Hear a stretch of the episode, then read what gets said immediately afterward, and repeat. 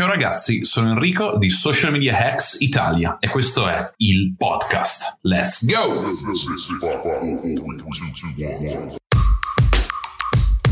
Welcome to Social Media Hacks Italia, hosted by Enrico Lugnan and Alessio Cordeddu.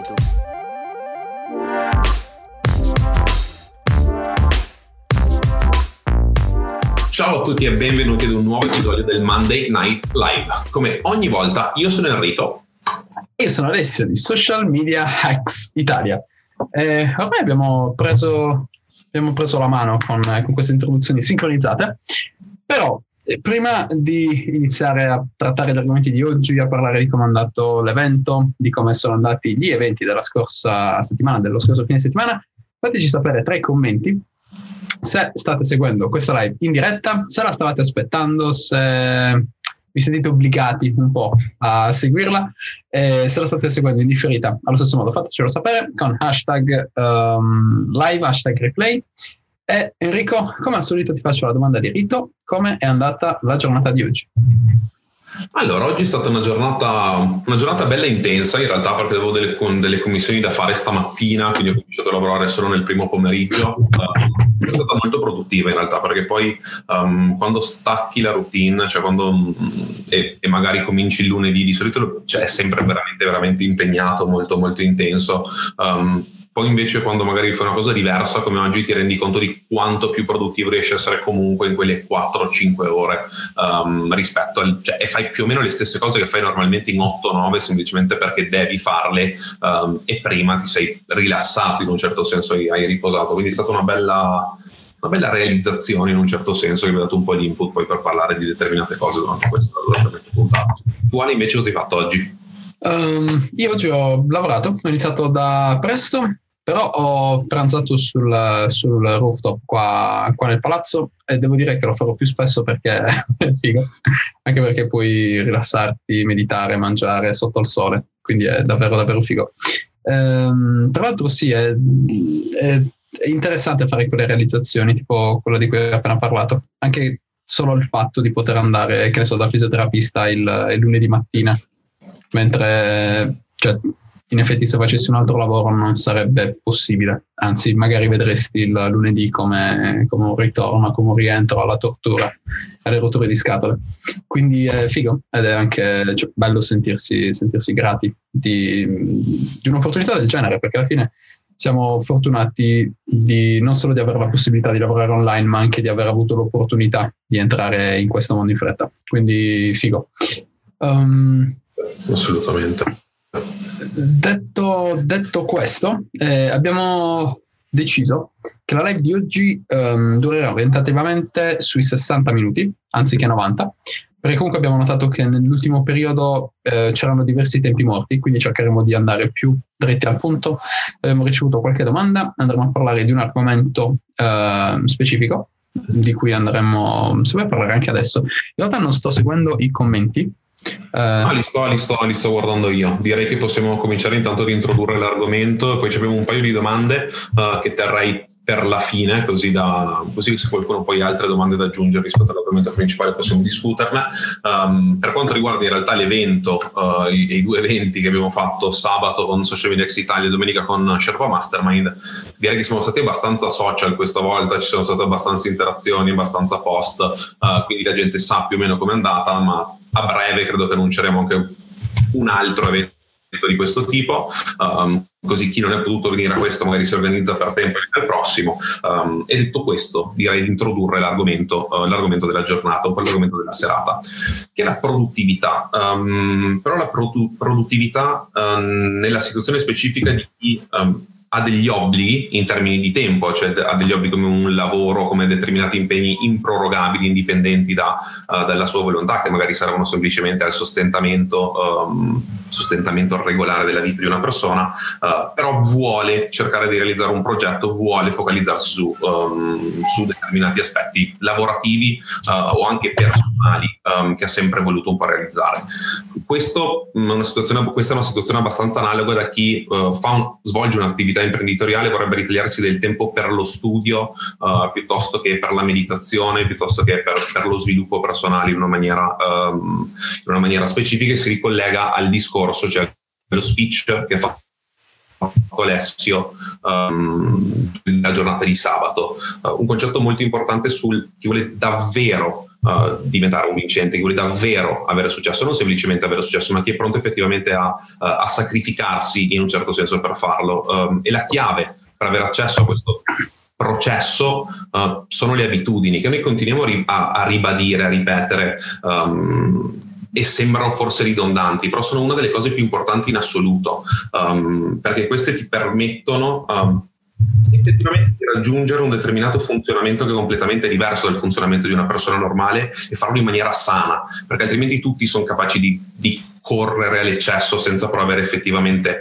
uh, chiara una visione, la direzione dove stanno andando. Um, credo che acquisire quel tipo di focus tramite le abitudini, tramite un senso di sacrificio, eh, possa portare anche due ore al giorno, se fatte bene, se programmate con rigore, eh, a dare dei risultati nel medio termine.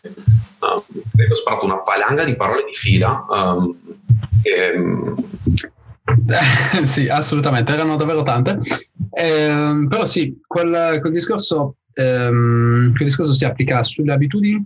Ehm, in realtà il, lo speech che ho fatto all'evento era sulla produttività, eh, però è un capitolo del sesto modulo di Sherpa, se non sbaglio, e in quel modulo ehm, trattiamo da una parte la produttività e dall'altra la disciplina. Sono, sono due cose diverse eh, perché da una parte abbiamo delle, delle tecniche, dei, delle, mh, delle osservazioni che dobbiamo fare sulle nostre abitudini, quindi vedi bene il discorso ambiente, vedi bene il discorso regole, vedi bene il discorso sistemi che ho fatto durante lo speech, che tra l'altro se non hai visto trovi su YouTube, basta che cerchi Productivity Manifesto Alessio o qualcosa del genere e lo, lo trovi.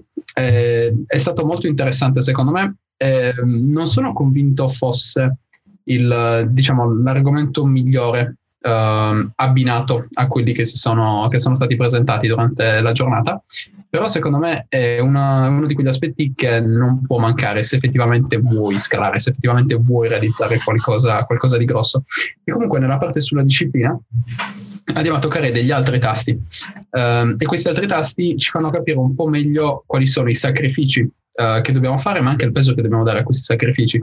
Se vediamo i sacrifici come un, un, qualcosa che dobbiamo fare, allora diventa pesante e diventa noioso fare questi sacrifici.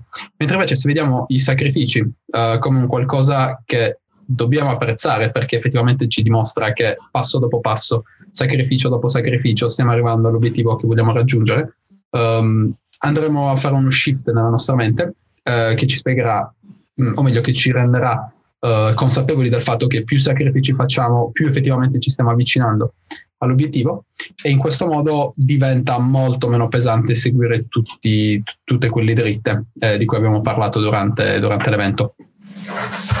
Ed è uno degli aspetti più sottovalutati in assoluto, cioè la gente confonde, um, cioè pensa alla produttività come semplicemente un modo per fare il più possibile nelle ore, cioè per, fare, per lavorare più ore possibili in assoluto uh, e non valuta come un aspetto della produttività una routine mattutina uh, piuttosto che un'abitudine di meditazione, di fitness di dieta um, o comunque di rigore um, che effettivamente aumenta la produttività, non uh, aumentando le ore nelle quali puoi lavorare, ma aumentando l'energia che riesci a mettere in ogni ora, quindi sei molto ma molto più, um, più produttivo effettivamente nello stesso tempo e stai effettivamente anche meglio. Um, però è una cosa combinata, cioè perché alla fine è comodo, um, se uno lavora alle 9 di mattina, lavora dalle 9 alle 5, è comodo svegliarsi alle 7 e mezza uh, e andare a lavorare alle 9, poi finire alle 5, um, alle 6 fare due orette di qualcosa, alle 8 staccare.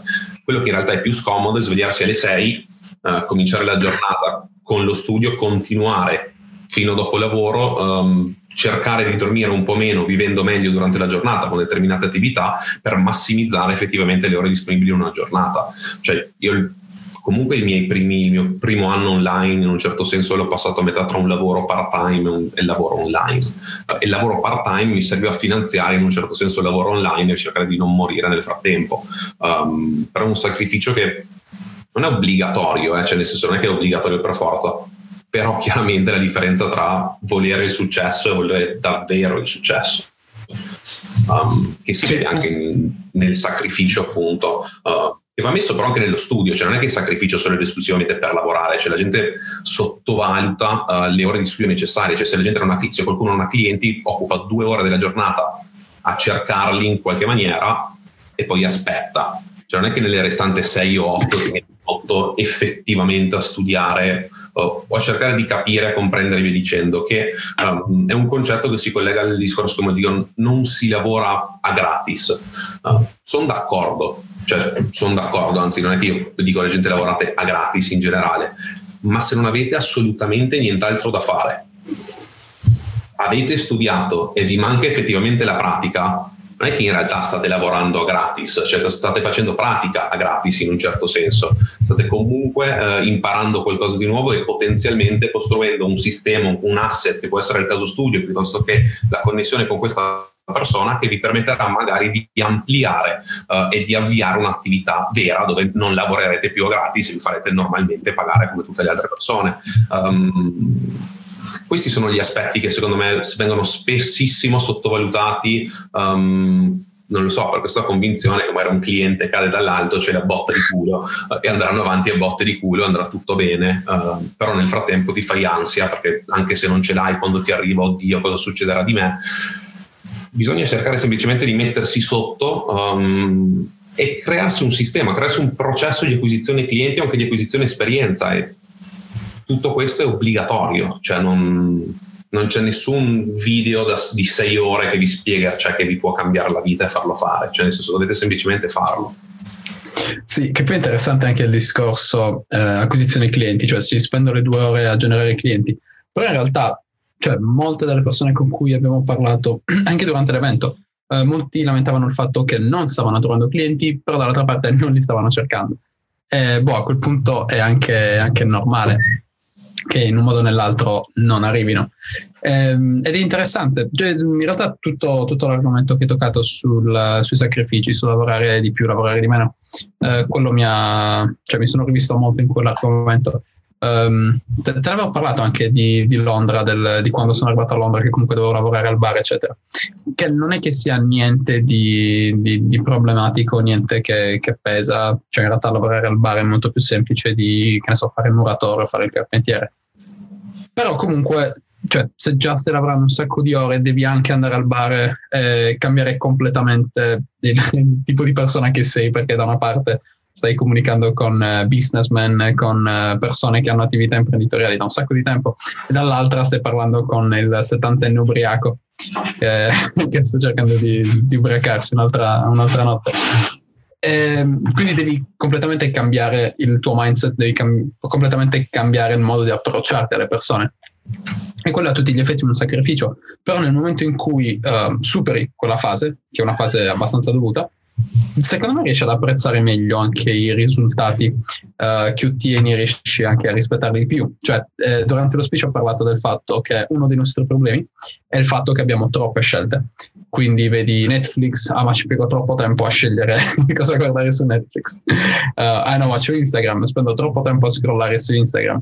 Uh, e ci sono un sacco di queste, di queste cazzate eh, di cui le persone si lamentano. E, oggettivamente se parlo con mio nonno che davvero faceva il muratore e gli dicessi che il mio problema è stare troppo a cercare, a cercare un film su Netflix, penso che come minimo mi tirerebbe qualcosa, tipo una cazzuola o una, una roba pesante. e, e infatti il, durante lo speech l'ho chiamato la, la, maledizione del terzo millennio e l'ho collegata ad una frase che non ricordo dove ho sentito, che dice che ehm, periodi buoni creano persone deboli e periodi cattivi, periodi meno buoni creano persone forti. E quello è vero, perché comunque è la dimostrazione di ciò che stiamo dicendo, semplicemente messo, messo in una frase. E quindi da quel, da quel, punto di vista mi trovi perfettamente d'accordo. Um, Questo un po' si ricollega anche alla prima domanda di Giovanni che ha fatto sul post, uh, dove dice cambiate la vostra routine nel corso dei mesi, ad esempio se vedete che qualcosa non riuscite a farlo in maniera naturale, come valutate se il problema è la vostra zona di comfort o che quell'azione non fa per voi? Uh, mi sono distratto un attimo, puoi leggere?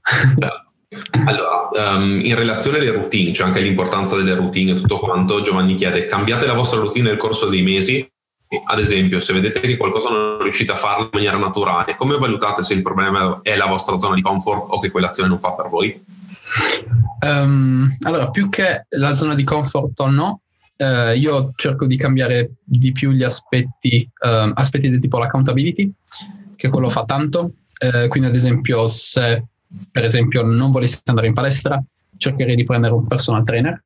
Eh, ho fatto quello con uh, MyFitnessPal perché era un periodo che non riuscivo più a stare attento alle calorie.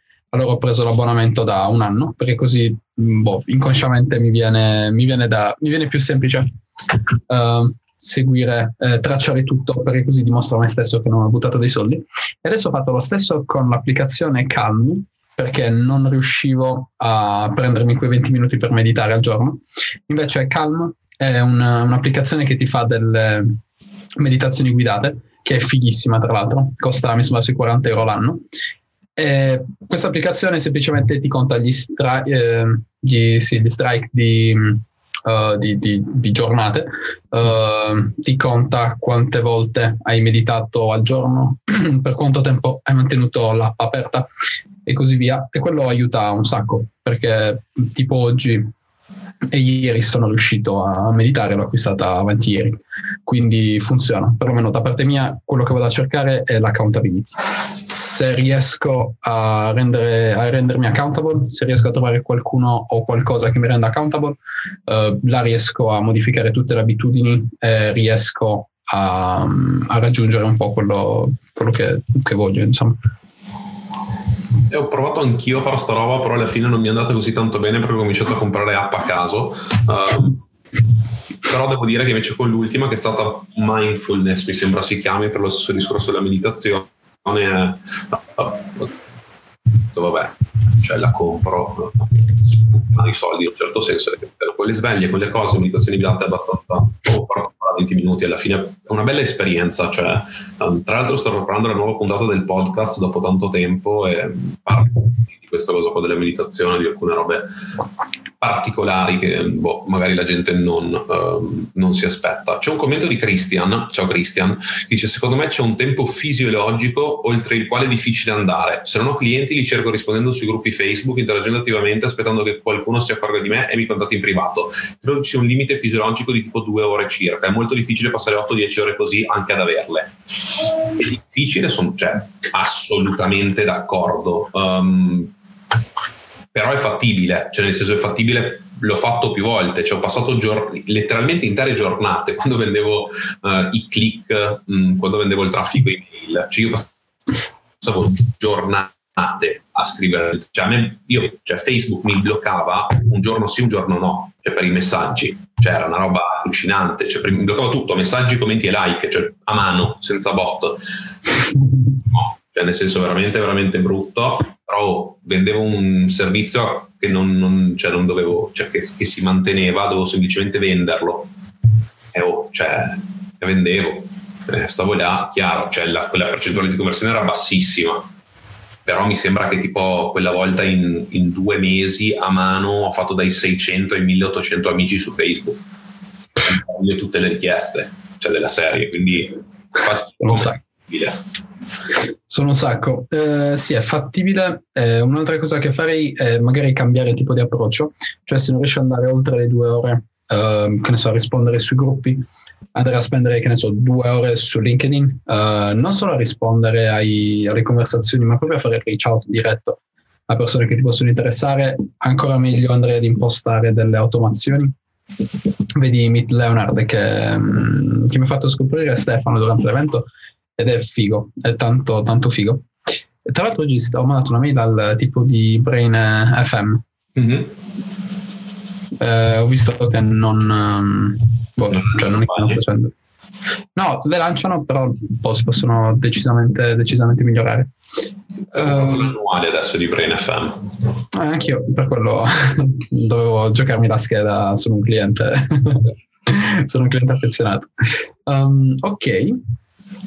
Um, ci sono, se non sbaglio, delle... Era questo che adesso mi è venuto in mente che volevo, che volevo dire. Cerchiamo di valutare che, ok, due ore di lead generation sono tante, però io considero tempo di lead generation anche il tempo nella creazione di contenuti di qualità. Cioè, nel senso, um, sabato ero, cioè, ero stanco comunque della settimana pesante tutto quanto, volevo lavorare ma in maniera leggera e mi sono messo lì a smanettare con Photoshop per fare l'immagine che ho messo su Instagram, l'ultima, l'ultima immagine. Sono divertito a mettermi là e creare, cioè nel senso non serve per forza farselo fare o fare il contenuto. Se non, non, si vuole spendere tempo sulla ricerca delle lead, cioè attiva, eh, cer- cerchiamo di farlo su quella passiva, cioè quindi nella creazione effettiva di contenuti di qualità, che possono essere anche video, immagini, infografiche, eh, o semplicemente apprendere, imparare come effettivamente farlo senza poi magari dover spendere in futuro. Quindi secondo me quello è sempre tempo ben investito che rientra anche nell'ottimizzazione dei processi di lead generation. Um, ho visto adesso la seconda domanda di Giovanni che secondo me è interessante. Eh, chiede cosa ne pensate della, eh, delle classifiche Forbes? Eh, può sembrare una domanda idiota, ma vi spiego. Qualche mese fa sono stato contattato su LinkedIn da una persona che è stata inserita nella classifica Under 30 Forbes Italia per un servizio di degeneration. Onestamente la persona in questione mi è sembrata poco professionale e preparata anche nel campo in cui teoricamente dovrebbe eccellere.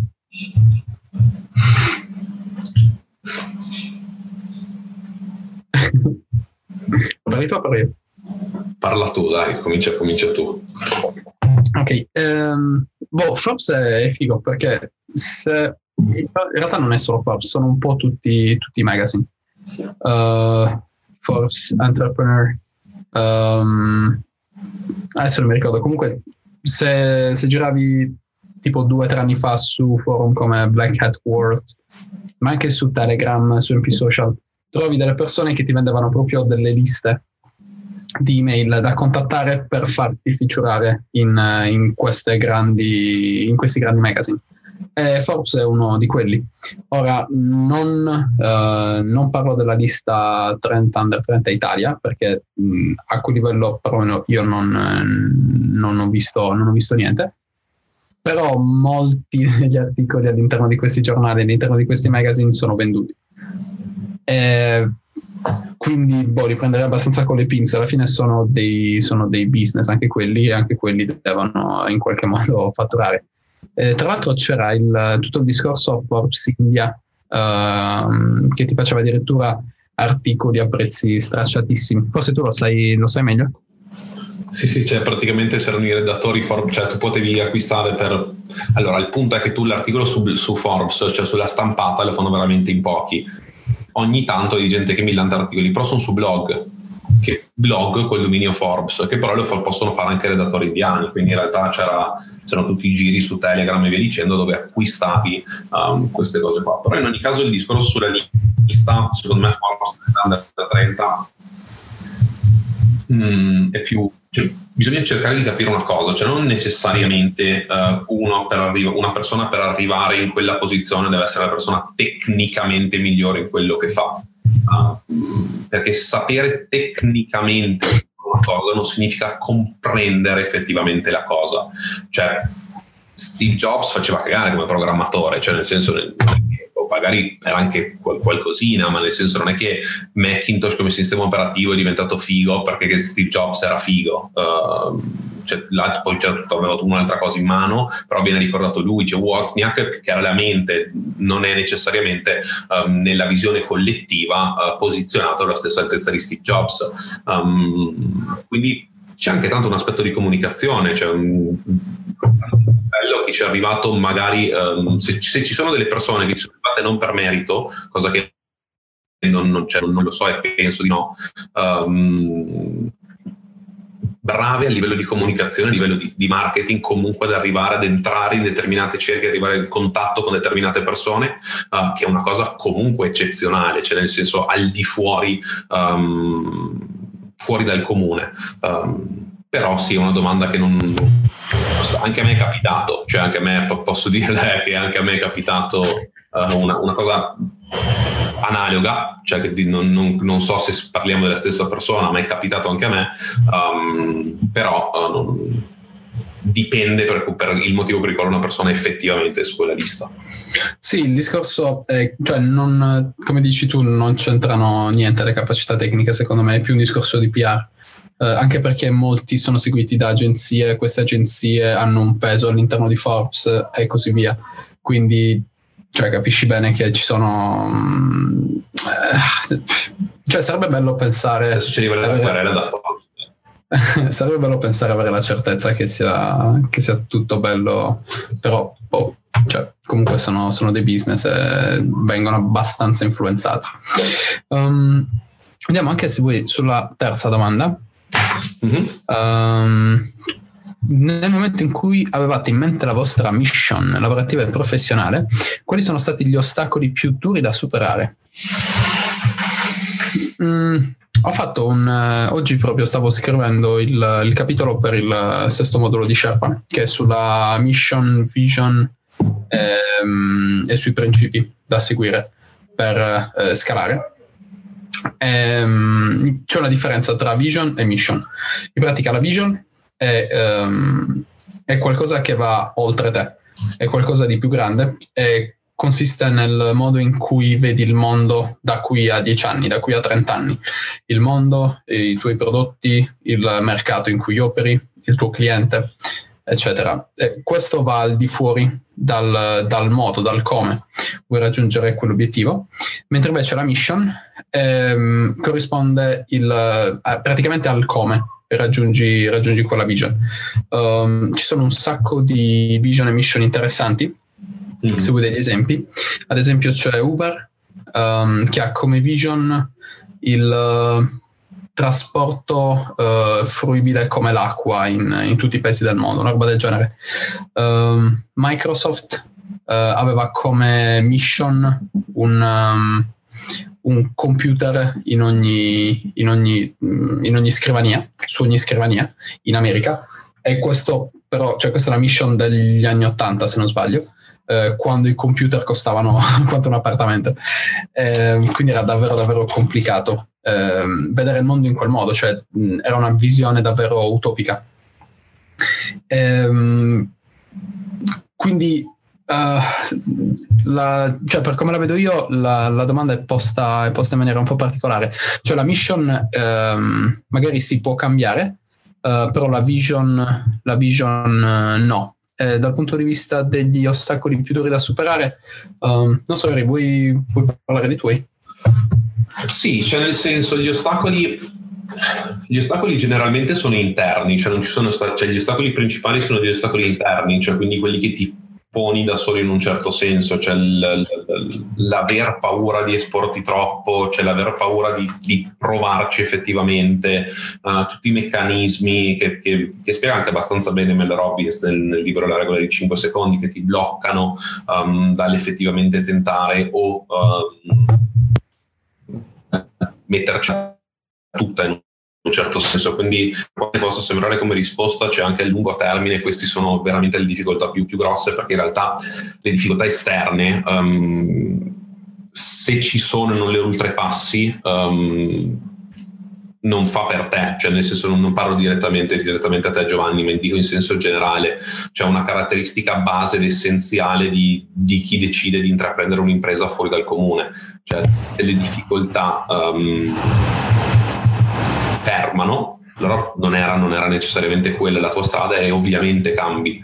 Um, quindi sì, cioè, nel mio caso c'è la vision è sempre quella, la mission cambia um, a seconda delle informazioni che, che ottengo, a seconda del, del, determin- del, successo o insuccesso di determinate cose uh, che mi portano più vicino o più lontano alla realizzazione della vision o comunque la comprensione migliore um, della strada futura.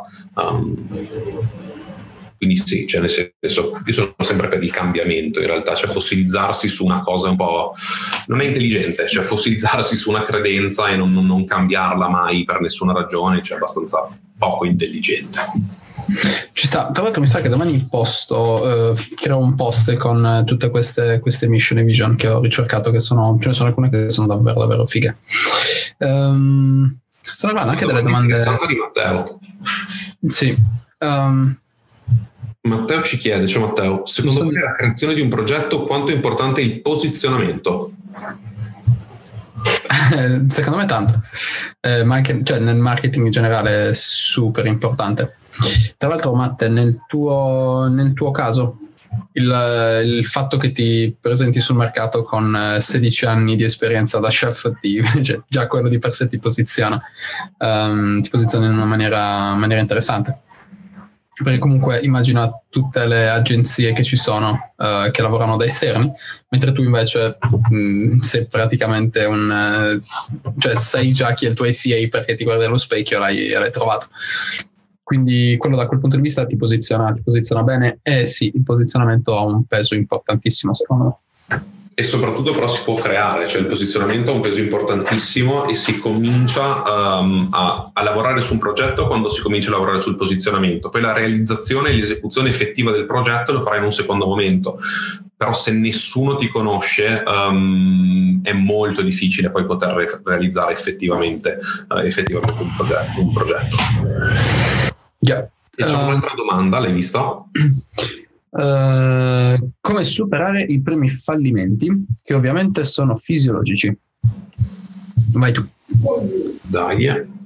Allora, a parte che non so se si è bloccata la live, non ho ben capito cosa stia succedendo sul gruppo, perché non vedo. Um, perché la mia vede uno. Allora, um, come superare i primi fallimenti?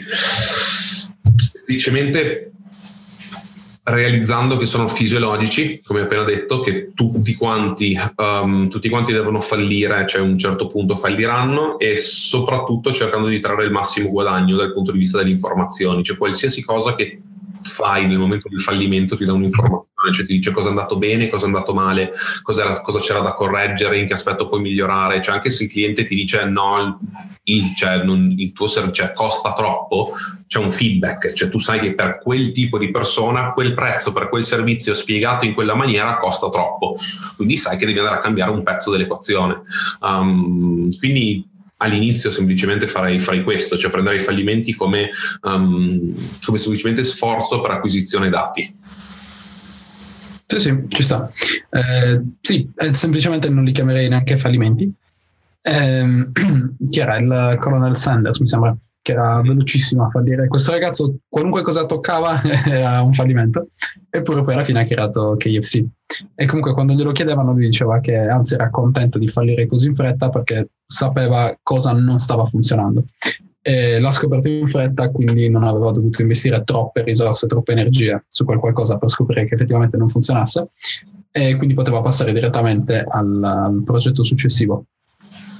E quello cioè, secondo me è il modo, il modo migliore per, per, vedere la cosa. Ecco, questo è ciò che volevo sapere. Eh, allora, è rimasta una domanda di Giovanni, se non sbaglio. Ah, un'ultima cosa, eh, vorrei dare anche io il mio contributo alla community con argomenti di visual storytelling. Cosa ne pensate? Consigli? Secondo me, eh, secondo me sono è un argomento davvero figo.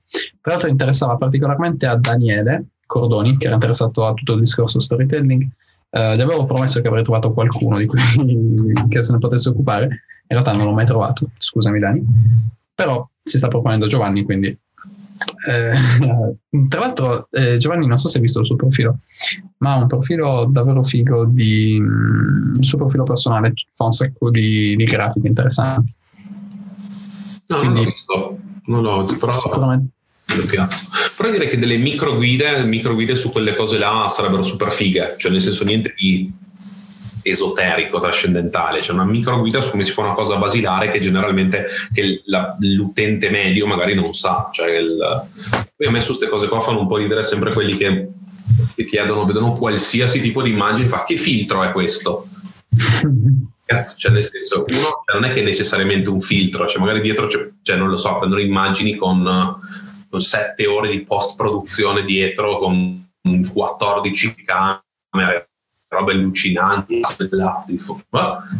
ecco che filtro l'ha fatta? Che ha no cioè nel senso aspetta le robe che vedi su Instagram sono con Snapseed cioè ci sono sì. anche dei lavori un po' più elaborati. E far capire questo secondo me è, è molto interessante. Sarebbe già un risultato. Sì tra l'altro Joe um, adesso in realtà non abbiamo ancora uh, promosso bene il, la nuova eh, idea del gruppo, cioè la nuova vision che stiamo dando al gruppo per farlo crescere oltre. Eh, in realtà non per farlo crescere, però per, um, per posizionarlo in maniera, in maniera, più concreta e per avere ben chiaro il motivo per cui esiste.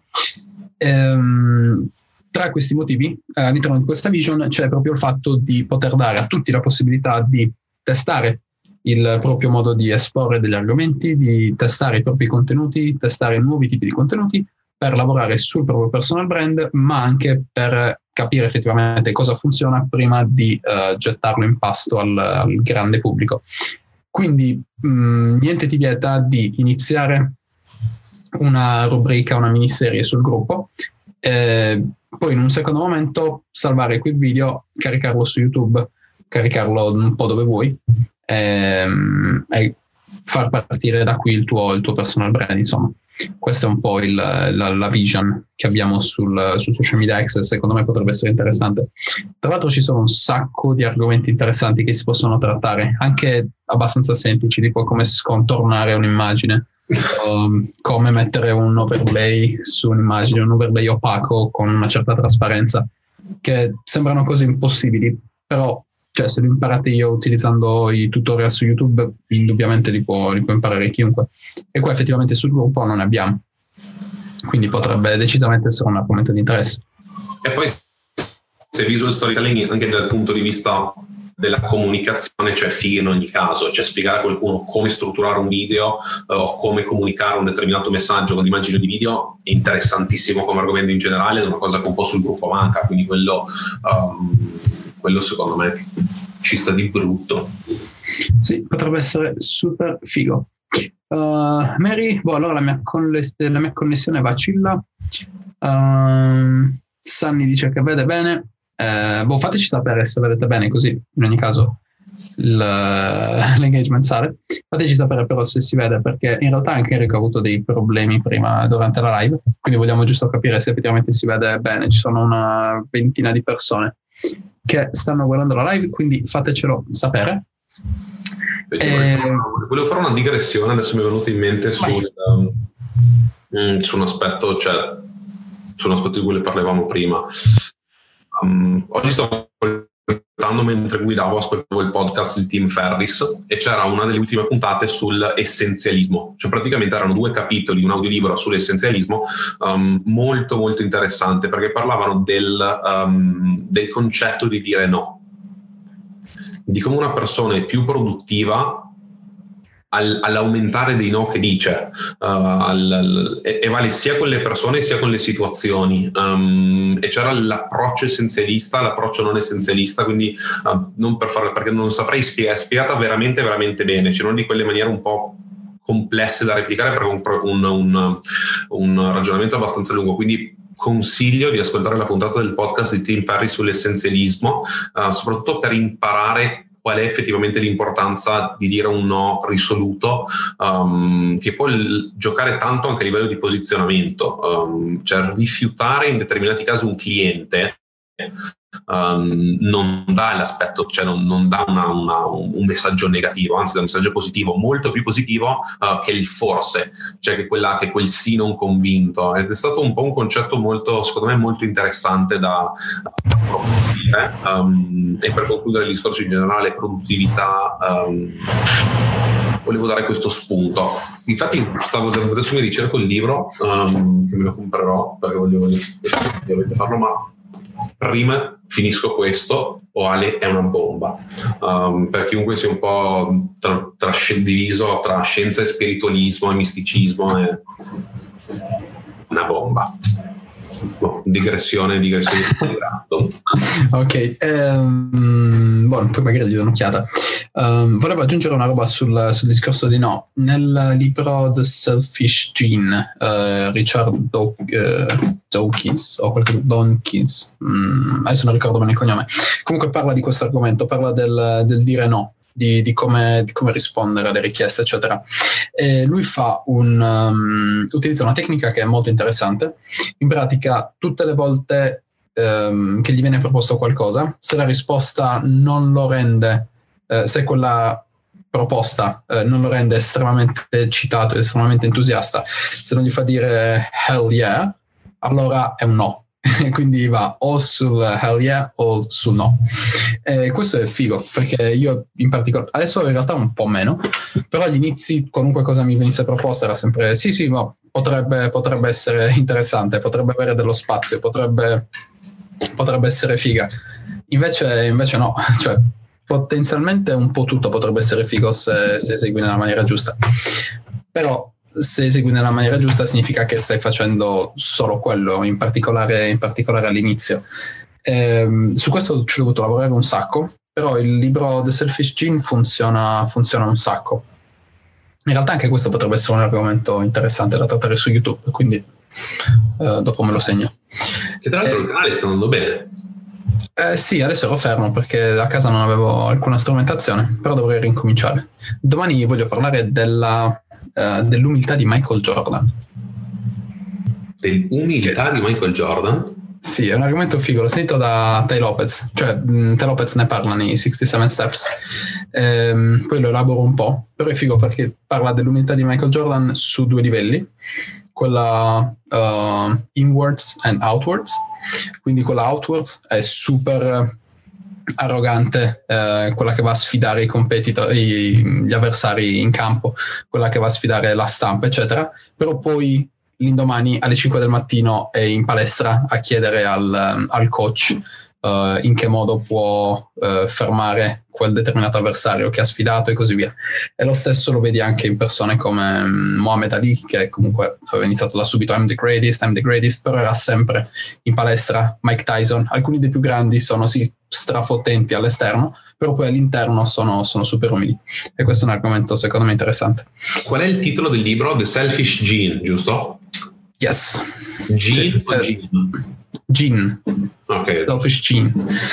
Ehm, tra l'altro non abbiamo parlato prima di un argomento che volevamo toccare, che secondo me è molto interessante, eh, riguarda il funzionamento del, ah, del dell'algoritmo di Facebook. Sì, perché abbiamo notato che questa settimana in particolare, a parte l'hijacking sul post di Montemagno, che quello è stato proprio un colpo da, da social media ex, eh, hackers, eh, però il numero di persone che sono entrate sul gruppo è aumentato di tanto e il signor Lugnan ha un'ipotesi a riguardo che secondo me ha senso. È abbastanza, abbastanza malato anche pensare a queste cose, però secondo me ha senso. Quindi lascio che ve la racconti. E no, no, sì, assolutamente. Cioè, nel senso, dopo l'evento di sabato e domenica, um, ho notato che comunque nella feed vedevo molti più post di persone che erano presenti all'evento e che comunque generalmente non, con le quali nel feed generalmente non vedo così di frequente, anche come posizionamento nelle storie. Um, dopodiché cominci- hanno cominciato a entrare le persone come feedback, molti vedevano lato destro, lato destro, lato destro, lato destro. Quindi lato destro, se finisci quel posizionamento, è Facebook in un certo senso che ti spinge spinge.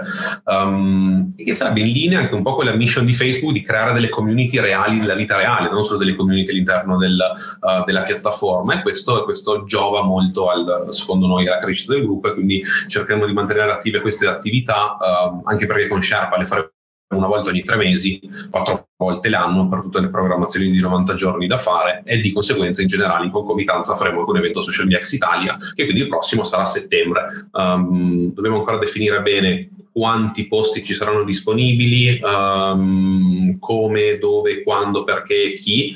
Um, però spero che questo sarà figo e a dicembre in realtà noi vorremmo tirare la bomba allucinante, ma per quella diamoci un attimo che uh, non dire gatto finché non ce l'è nel sacco. Uh, però ne vedremo delle belle in realtà cioè, tra un po' faremo 3.000 membri dobbiamo fare qualcosa per i 3.000 membri um, a costo di challenge. a 2.999 non accettiamo più nessuno abbiamo pronta la roba per i 3.000 tipo se quelle robe uh, sì una di quelle challenge tipo mangia, mangiamo 10 hamburger ho, ho, sempre voluto farlo, in realtà non avevo mai una scusa per farlo. sabato sera.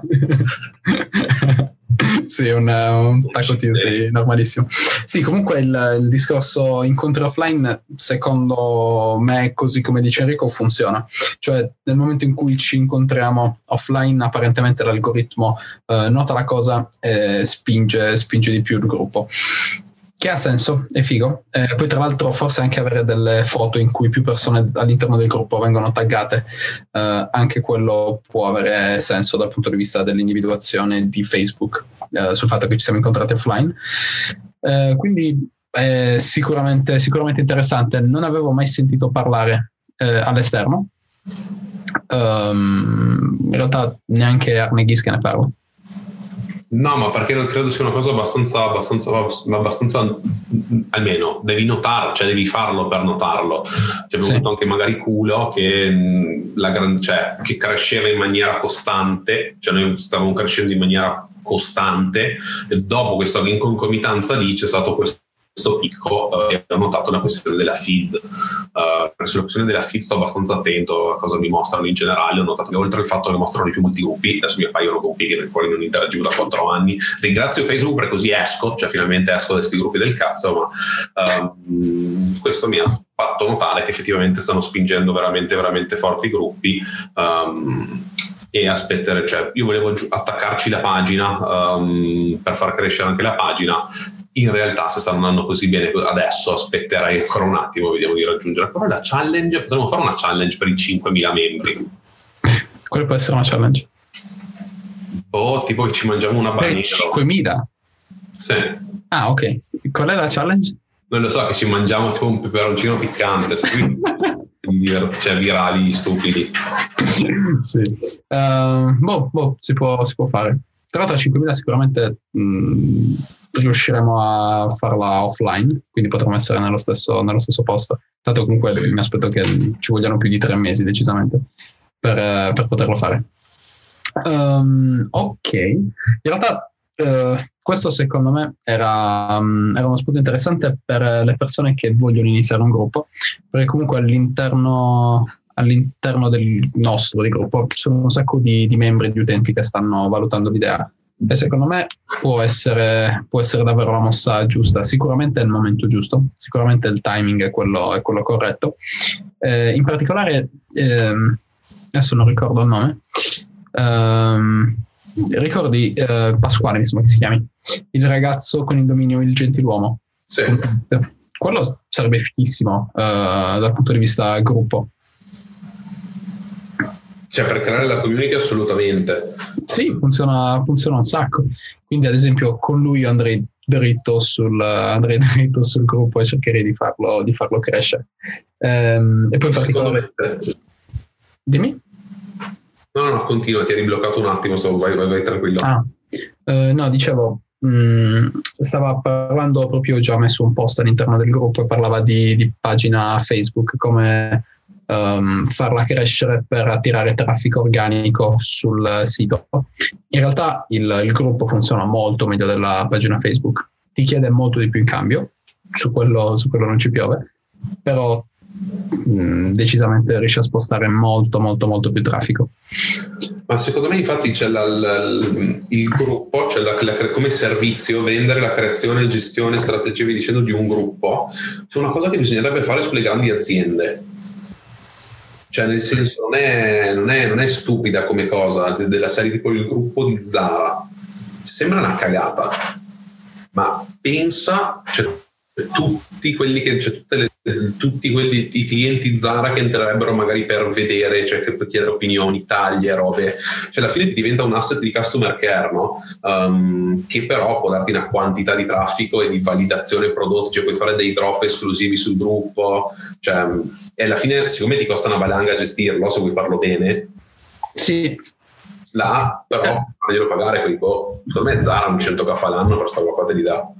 Sì, è interessante, è interessante anche perché a Londra un, um, c'erano diversi gruppi sui supermercati. Uh, c'era ad esempio quello del Lidl che aveva roba di boh, 400.000 persone, uh, dove condividevano i coupon, condividevano gli sconti, le offerte, cose del genere. Um, non è automatizzabile per nulla, però se hai 5 persone che ci lavorano um, può, diventare, può diventare sicuramente figo può diventare interessante anche perché comunque se hai un grosso brand sul nome le persone entrano, entrano da sole praticamente infatti quello, quello può aiutare. Um, alright, non ci sono altre domande live. Ragazzi, se avete delle domande fatele pure. Matteo l'ha già fatta, quindi adesso andiamo a vedere, a vedere un po' qual è la domanda. Però se avete delle domande fatele, abbiamo altri 10 minuti per rispondere. Ehm, boh, eh, più che domande, forse sarebbe meglio ricevere degli, degli spunti, eh, spunti in particolare sul, sul gruppo, perché comunque adesso ci troviamo in una fase tra il, il piccolo e il medio, quindi non so, da, da, da, parte nostra stiamo, vogliamo cercare di fare di più, di dare più contenuti, di dare più valore, dall'altra però c'è già un sacco di, di valore all'interno del gruppo e non è più così facile creare degli argomenti tecnici che non siano già stati trattati.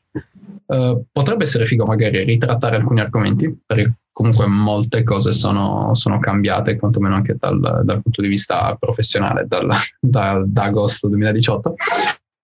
Però se avete degli argomenti che possono tornare interessanti, qualcuno che non sta trattando qualcosa, ad esempio chatbot non lo sta trattando nessuno all'interno del gruppo, quindi anche quello potrebbe diventare, anche quella potrebbe diventare una rubrica interessante. Anyways, um, Matteo ci chiede, una delle mie idee più malsane era far creare i gruppi Facebook e ristoranti dove poter condividere esperienze ai clienti e ovviamente il ristoratore può vendere.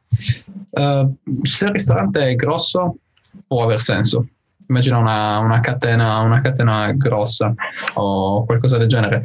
Per un ristorante piccolo in realtà può funzionare, penso dipenda molto dalla personalità dei, dei, dei, delle persone che ci lavorano, sia dei camerieri che del titolare, eccetera se quelli, che ne so, magari all'interno del, cioè utilizzano il gruppo come pagina, quindi all'interno del gruppo stanno a postare storie tutti i giorni o video o foto di piatti, um, video con i clienti uh, in cui parlano di come hanno mangiato, com'era la pizza, com'era il piatto di pasta, eccetera. Uh, quello potrebbe essere interessante. Sicuramente in termini di budget è abbastanza, abbastanza proibitivo, um, anche perché per quanto possa farlo da solo un ristoratore, immagino non abbia tutta questa voglia di, di stare dietro un gruppo. Comunque, cioè noi adesso ci stiamo spendendo un sacco di tempo, un sacco di tempo che, che rientra al 100%. Eh, è un po' un investimento, mh, mm, però non è così rischioso secondo me, perché, perché in ogni caso cioè, ci sono un sacco, un sacco di esempi di, di, persone che hanno iniziato da gruppi e che sono esplose in Italia, in America, un po', un po ovunque. Uh, Guarda, c'è secondo me un gruppo interessantissimo su una nicchia fine um, che è BBQ for All di, di Dasho, cioè dove questi fanno una, una macelleria 2.0 in un certo senso, ti vendono i tagli di carne migliori che ci siano e ti insegnano come cucinarli nella maniera, nella maniera migliore che ci sia. Poi c'è di vari upsell, c'è delle varie cose, però effettivamente cioè adesso c'è gente che su quel gruppo ogni mercoledì metti conto compra 950 euro di carne a testa. Cioè è l, l, l, allucinante, cioè, l'hanno creato una, veramente bravissimi, cioè dal punto di vista del community marketing tanto di veramente una roba allucinante. Però sul discorso dei ristoranti io farei una cosa diversa, cioè nel senso non farei il gruppo per un ristorante, cioè farei, creerei una specie di brand per ristorante, per ristoranti, quindi con la pagina Instagram, pagina Facebook, eh, blog magari su Medium e, e gruppo Facebook um, dove dietro c'è una macchina che vende determinati servizi di marketing ai ristoranti e una facciata che si occupa della parte di community management, community marketing all'interno del gruppo con creazione di materiale formativo e via dicendo. Um, secondo me non è, non è male come, come progettino. Cioè...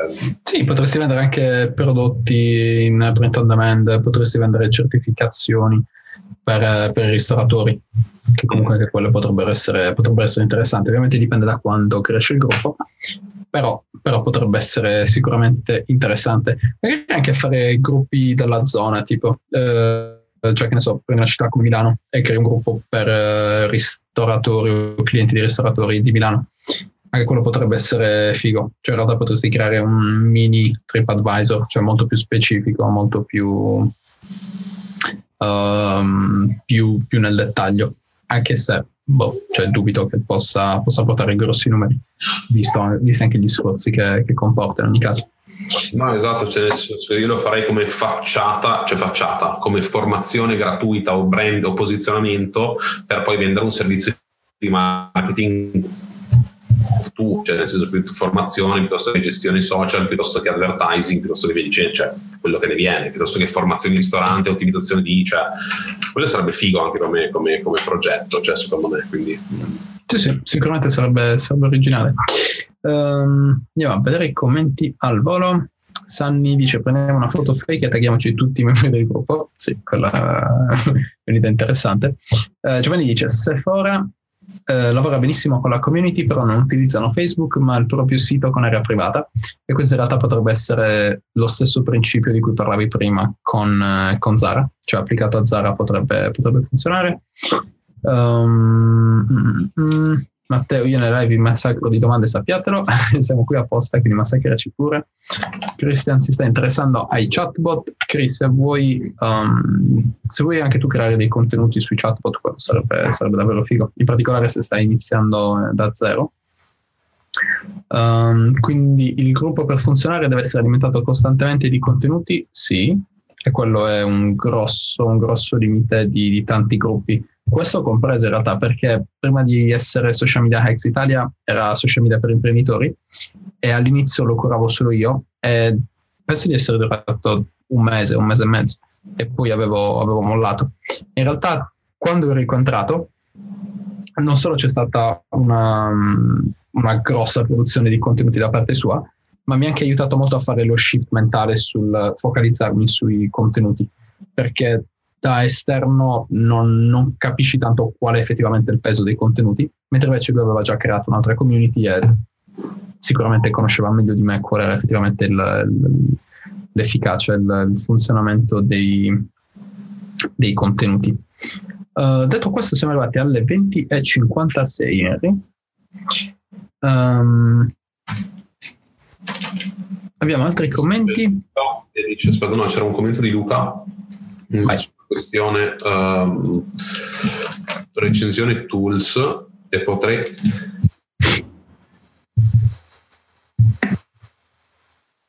e potrei fare la magia. Nell'avere, uh, nell'avere determinati tool uh, gratuiti cioè tutti gratuiti chiedere la recensione. Uh, generalmente lo fanno ma in realtà lo dovremmo fare anche noi penso. In che senso? Boh, nel senso che abbiamo messo il... Um, ho messo da poco il, il, il, deal di AppSumo su Unlimited, Stock Unlimited e boh, diversi due persone mi hanno scritto chiedendomi il codice di affiliazione per acquistarlo. Ci sono stati roba di 50 commenti, quindi effettivamente penso che a qualcuno che sta vendendo delle, delle applicazioni possa interessare effettivamente avere uno spazio all'interno del gruppo non per vendere qualcosa, perché comunque le affiliazioni non ci sono, anche se pubblichiamo qualcosa su AppSumo, però giusto per eh, creare contenuti e per eh, avere anche un peso da quel punto di vista, perché se stai creando dei contenuti su un'applicazione e te la stanno dando gratis apposta per quello, eh, significa che anche chi ti sta offrendo quell'accesso eh, sta investendo un minimo nella cosa, il che è figo. No, no, assolutamente. Eh, secondo me ce la facciamo anche perché boh, in genere tutte le volte che ho chiesto mi hanno detto tutti di sì. Quindi il, cosa che ho fatto anche per provare tools che mi interessavano. Però adesso poi basta, basta, semplicemente saperlo chiedere e lo fanno, lo fanno più, che, più che volentieri. Dai. Direi, vediamo se c'è l'ultimissima domanda per poi chiudere la live e ci vediamo, uh, ci vediamo poi il prossimo lunedì. Christian, se vogliamo fare gli alpinisti, la challenge deve prevedere la grappa o qualcosa del genere. Eh, io mi sa che la, la balza quella. Um, Luca, io vado per il GNP, che non ho neanche idea di cosa sia. Eh, eh, eh, vabbè, dai, Daniel, tu non bevi, quindi non sai cos'è. Adesso scusato. Um, Mary, Um, adesso non so chi dirti Enrico, ma pensavo che potesse essere utile fare delle recensioni su tool che si possono provare per uh, un tot di giorni e poi valutare se comprare il tool con maggiori opzioni e potenzialità. No, ma c'è, chiaro quello anche l'obiettivo, credo, ma cioè, dobbiamo sapere che tools magari possono interessare e poi chiedere, ma la domanda, cioè, poi magari mi saprà dire anche Luca che magari c'è lui quei tools che gli interessano uh, e, via, e via dicendo. A parte che abbiamo ancora, c'erano qualche lifetime deal interessante in giro nei vari gruppi lifetime deals, uh, sto aspettando risposta e in quel caso poi si vengono, vengono fuori, uh, vengono fuori cose abbastanza fighe. qua le domande right. non arrivano, aspettiamo 21.00 per chiudere. Giovanni sta aspettando che chiudiamo per vedere l'inizio della live. Um, Mary, giusto perché un conto secondo me, uh, giusto perché un conto secondo me vedere una recensione scritta, un conto sarebbe fare un video dove terra a terra si spiega se ne vale veramente la pena. Sì, assolutamente, questo è, um, questo è un ottimo parere. Ma devi anche testarlo, no? Cioè non è che puoi fare una review di come funziona, dovresti metterti là, spendere tempo e testarlo, uh, eventualmente spendere budget. Um, quindi quello se uno non ce l'ha, anche farselo dare per una settimana poi è dura a poter capire, però almeno per far vedere come funziona, quali sono le feature, se sembra che sia una cosa um, effettivamente valida. Sì, tra l'altro se vai indietro ci sono diversi tool che abbiamo testato, tipo Spy Tools, ehm, sono un sacco di tool che abbiamo testato, anche tool fighi. Sì, sì, um, detto questo, in realtà sono le 9, quindi uh, Henry, è stato un piacere condividere l'ultima ora con te. Secondo me è meglio farla da un'ora perché è più, più veloce, più, più dinamica, più, più dritto al punto, meno tempi morti. Magari possiamo, possiamo preparare un argomento meglio la prossima volta, trattare diversi punti, uh, diversi punti che ci prepariamo prima e poi fare un po' di QA live. Perché adesso che stiamo aumentando il numero delle persone c'è anche più interazione, che è super figo. Hashtag l'alpinista interattivo, perché c'è più interazione. Um, e detto questo, direi che ci siamo. Detto questo possiamo chiudere. C'è Daniele che eh, ha perso tutta la mattina sui social media per colpa di Cold Turkey. Eh, però quantomeno è riuscito a vedere la Monday Night Live per un pelo. Eh, detto questo, ragazzi, fate attenzione, siate cauti con eh, Cold Turkey e ci vediamo il prossimo lunedì. In realtà ci vediamo anche domani, però ufficialmente il prossimo lunedì. Ciao, adios.